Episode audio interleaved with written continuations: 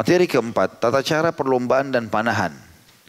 Untuk menyelenggarakan perlombaan harus memperhatikan hal-hal berikut, yaitu yang pertama, menentukan tunggangan atau kendaraan dari jenis kuda atau unta, bisa masuk dalamnya tank ataupun pesawat tempur ya. Yang kedua, menyamakan jenis kendaraan yang akan dipergunakan sehingga unta tidak diperlombakan dengan kuda misalnya. Jadi kalau tidak mungkin bertemu antara pertandingan tank sama pesawat tempur gitu kan. Harus jenisnya sama, pesawat ya pesawat, Ya, tank ya tank seperti itulah. Sebagaimana kuda dengan kuda, unta sama unta. Ya. Begitu juga dengan memanah antara anak-anak dengan orang dewasa. Ya, karena kekuatan keduanya berbeda. Sehingga berimbang pertandingan tersebut. Yang ketiga, membatasi jarak dengan memperhatikan agar tidak terlalu dekat dan tidak pula terlalu jauh jarak pertandingan pertandingan kuda atau unta ini dari jarak sini ke sana misalnya. Satu kilo, dua kilo harus ditentukan. Nanti kita jelaskan dalilnya bagaimana Nabi SAW pernah bertanding dengan para sahabat ditentukan dari tempat ini ke tempat ini. Ya. Seperti kita tahu biasa ada garis start, ada garis finish ya. Yang keempat menentukan gadean jika perlombaan tersebut untuk suatu gadean. Maksudnya menentukan hadiahnya tadi. Ya. Setelah ketentuan-ketentuan tersebut diputuskan, maka kuda-kuda yang akan diperlombakan dijajarkan dalam satu baris di mana kaki-kakinya sejajar satu sama yang lain.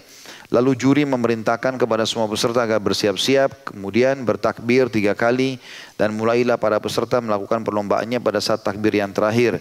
Di ujung jarak tempuh, yakni tempat finishnya, ditempatkan dua orang juri, masing-masing berdiri di ujung garis, garis finish untuk memperhatikan siapa yang mencapai garis itu pertama kali di antara para peserta tersebut sehingga menjadi pemenang.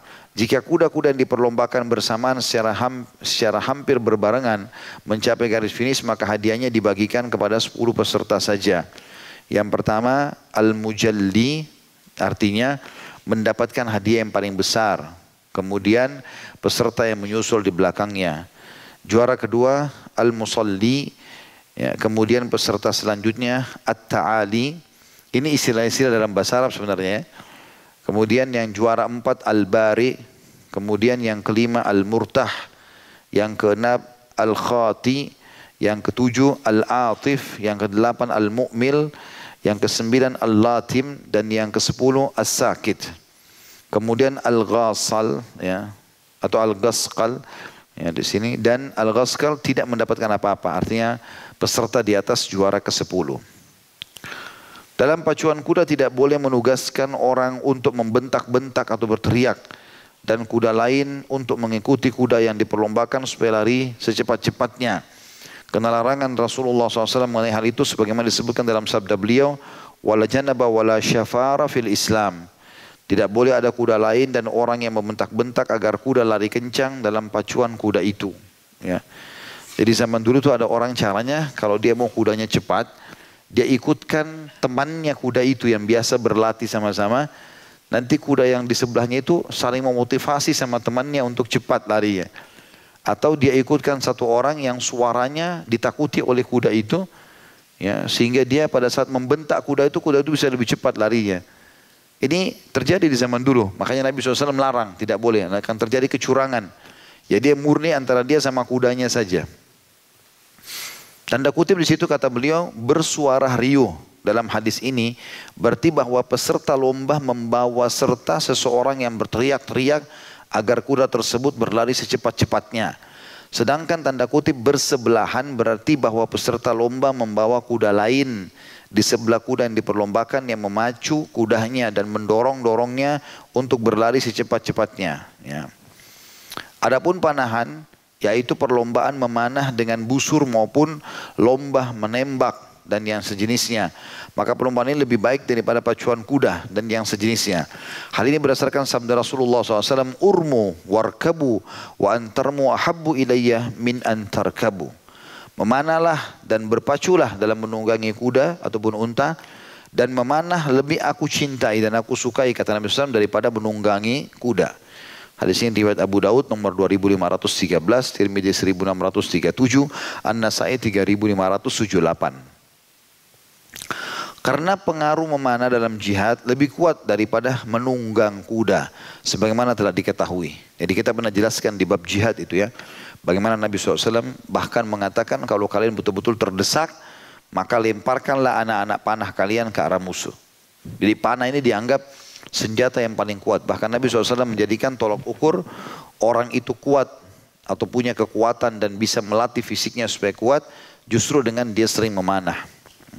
Memanah itu butuh ketelitian, ya butuh kejelian. Mungkin teman-teman yang biasa olahraga ini tahu. Saya pernah ikut beberapa kali. Memang saya lihat kejeliannya ada. Ya. Sedikit kita konsentrasinya pecah maka mungkin tidak tidak kena sasaran ya. Itu butuh keterampilan, butuh kekuatan, ya, konsentrasi dan seterusnya. Makanya Nabi SAW memerintahkan olahraga ini. Dan Alhamdulillah sekarang tentunya kita bisa ikut ini. Banyak pelatihan-pelatihan yang dibuka dan ini juga menjadi olahraga bukan cuma nasional tapi internasional gitu kan. Jadi kita bisa menguasai bidang ini. Dalam lomba memanah harus diperhatikan beberapa hal berikut ini kata beliau. Yang pertama perlombaan diselenggarakan untuk para ahli memanah. Yang kedua jadi bukan untuk orang yang baru mencoba gitu ya. Yang kedua jumlah sasaran yang akan dibidik harus diketahui dan ditentukan. Dan itu dilakukan dengan menentukan dengan sekian bidikan misalnya ya. Dan ini juga perlu digarisbawahi ya, tidak boleh kita jadikan yang bernyawa sebagai sasaran bidikan kecuali antum berburu. Tapi kalau latihan nggak boleh. Jadi misalnya antum lepasin apa burung sengaja antum tembak hanya untuk menjadi sasaran bidikan ini nggak boleh. Tapi kalau burung lagi terbang lalu kemudian antum berburu beda karena tujuannya untuk dimakan. Kalau sasaran tidak diikat burung di pohon misalnya dijadikan sasaran ini semua tidak dibolehkan yang ketiga menentukan panahan tersebut apakah dalam adu kecepatan atau adu keunggulan. Adu kecepatan yang dimaksud adalah dua orang peserta beradu kecepatan memanah. Misalnya untuk lima sasaran dari dua puluh sasaran dan yang terlebih dahulu mengenai lima sasaran dinyatakan sebagai pemenang. Sedangkan adu keunggulan bahwa keduanya mengatakan siapa pun di antara kita yang lebih unggul dalam memanah lima sasaran dari yang lainnya maka ia menyatakan sebagai pemenang. Jadi misalnya ada 20 titik yang harus dipanah, maka siapa yang paling cepat melepaskan anak panahnya sehingga menghabiskan yang ada di ya, empat busur panahnya atau cemetinya, maka dianggap dia menang. Itu kok berarti adu kecepatan saja. Siapa lebih cepat menghabiskan anak panah atau adu keunggulan tidak. Dia tidak harus cepat-cepat buru-buru tapi dia bagaimana kena sasaran yang terbaik. Ini semua dua hal yang dibolehkan. Yang keempat membatasi sasaran dan menentukannya. Jauh dekatnya harus berada dalam jarak yang wajar. Kemudian di antara kedua peserta tersebut harus ada kesepakatan mengenai siapa yang akan memanah terlebih dahulu. Ini semua umum ya.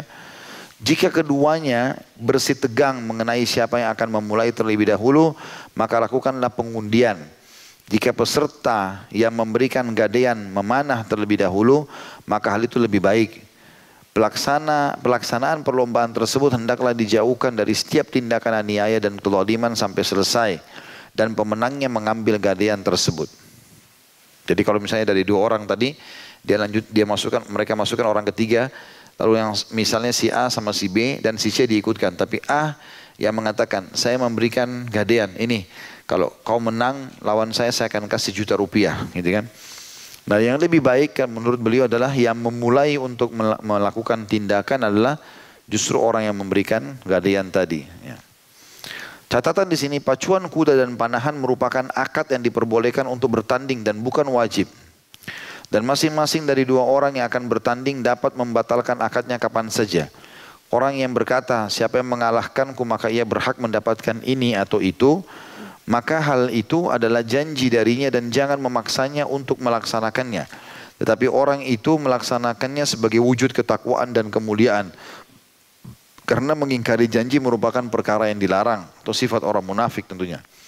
Kemudian orang yang berkata, tanda kutip, orang yang dapat aku kalahkan di antara kalian, maka ia harus memberikan ini atau itu kepadaku, atau ia harus demikian, ini tidak diperbolehkan. Karena telah menyimpang dari jenis perlombaan yang disyariatkan dan menjadi cara bagi orang tersebut untuk memperoleh harta dengan cara yang tidak benar menurut syariat. Jadi kalau ada gadean yang harus mau misal saya boleh katakan kepada teman saya, kalau kau kalahin saya, saya akan kasih kamu sejuta. Yang tidak boleh kalau dibalik. Saya bilang sama rival saya, kalau kau kalah kau harus bayar saya sejuta. Ini akan mengambil harta orang secara batil. Beda dengan kasus pertama, kalau saya bilang, siapa yang kalahin saya, saya akan kasih sejuta. Ini karena keridoan saya. Di sini juga mirip dengan kasus transaksi jual beli, harus ada keridoan di antara kedua belah pihak. ya.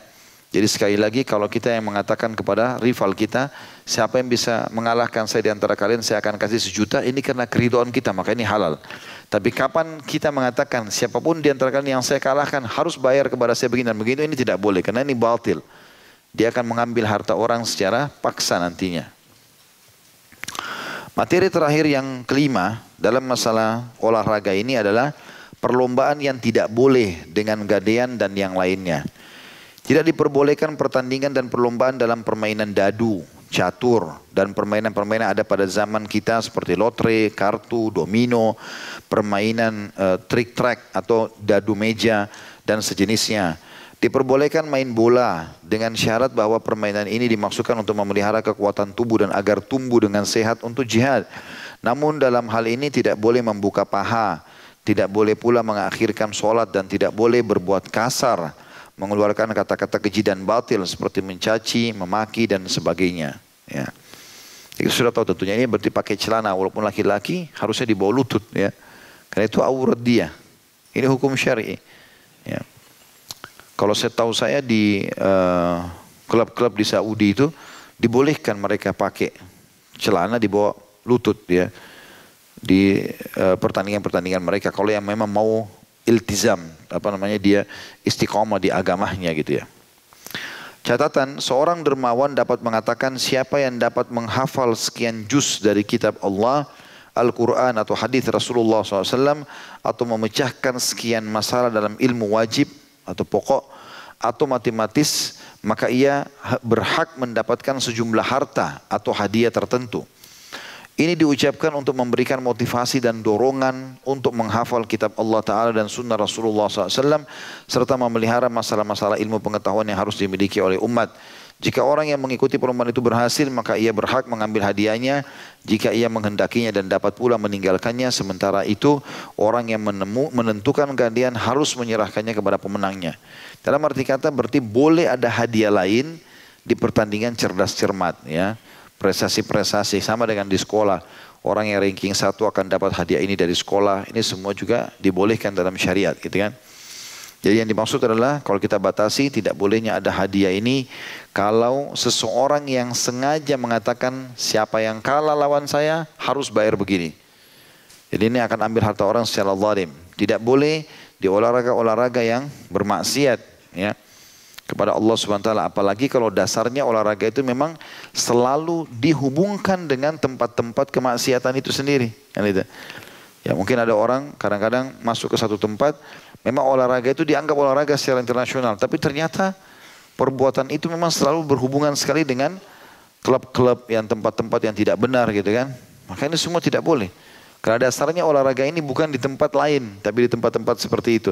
Kemaksiatan ini banyak contoh-contoh berhubungan dengan masalah itu ya.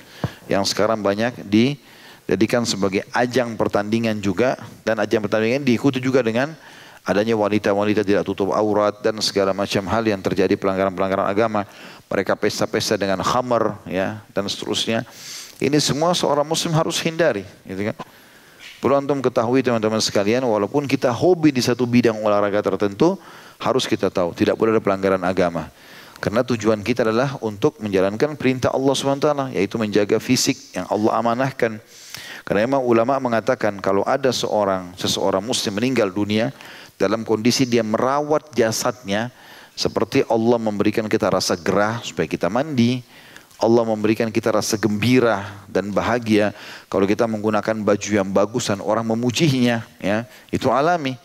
Allah memberikan uh, apa namanya kita merasa senang pada saat uh, menggunakan sepatu tas dan seterusnya. Ini semua Allah subhanahu wa taala memberikan juga banyak hal kepada kita yang akhirnya itu bisa membuat kita senang sebenarnya. Ini tujuannya Ya, seperti kita lapar supaya kita makan, haus supaya kita minum, capek supaya kita tidur. Semua ini kalau kita niatkan untuk merawat jasad yang Allah amanahkan, maka pada saat kita meninggal akan beda pahalanya dengan orang yang tidak mau peduli dengan itu. Ada orang sama sekali nggak mau peduli. Badannya kita temukan kotor, ya tidak dirawat sama sekali. Dia ngomong juga bawa mulutnya nggak sedap, ya. Karena saya lihat orang luar biasa. Begitu dia senyum giginya entah bukan lagi warna coklat, tapi nggak tahu warna apa susah dijelaskan. Dan tidak tahu kenapa dia nggak merawatnya. Apa dia tidak merasa terganggu dengan itu. Padahal Nabi SAW sehari bisa berpuluh-puluh kali bersiwak misalnya. Allah SWT juga memerintahkan Nabi Muhammad SAW menyampaikan siapa yang punya rambut maka dia harus merawatnya. Ya, kita harus menjaga semua itu. Maka kalau diniatkan itu karena merawat jasad Allah SWT. Jadi makan mubah, minum mubah, tidur mubah. Tapi dia bisa menjadi sunnah kalau seseorang mengubah niatnya. Saya makan bukan hanya sekedar menghilangkan lapar. Saya minum bukan cuma menghilangkan dahaga. Saya tidur bukan cuma menghilangkan capek. Tapi memang karena ingin menjalankan Ya, perintah Allah merawat jasad ini. Allah tidak kasih saya rasa lapar kecuali memang peringatan jasadmu lagi butuh nutrisi itu. Allah nggak kasih haus kecuali memang tubuhmu lagi butuh cairan. Allah nggak buat kita capek kecuali memang tubuhmu butuh istirahat. Sedikit diubah niatnya karena ini adalah merawat jasad yang Allah amanahkan maka berpahala. Seperti itulah ya. Nah sama dengan kasus olahraga tadi, kalau orang niatkan untuk merawat jasadnya dan dia jauhkan dari kemaksiatan, maka akan ada pahalanya tersendiri di situ.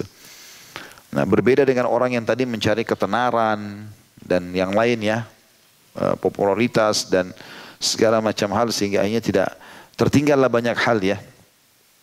Ada banyak teman-teman kita, beberapa orang atlet yang datang kepada saya lalu berkata, Ustaz saya ikut bertanding. Tapi kadang-kadang sholat Jumat saya terganggu. Nah, seperti apa? Saya bilang nggak boleh. Gitu kan? Kalau sampai antum tidak bisa sholat Jumat ya jangan. Untuk apa? Apa yang mau dikejar?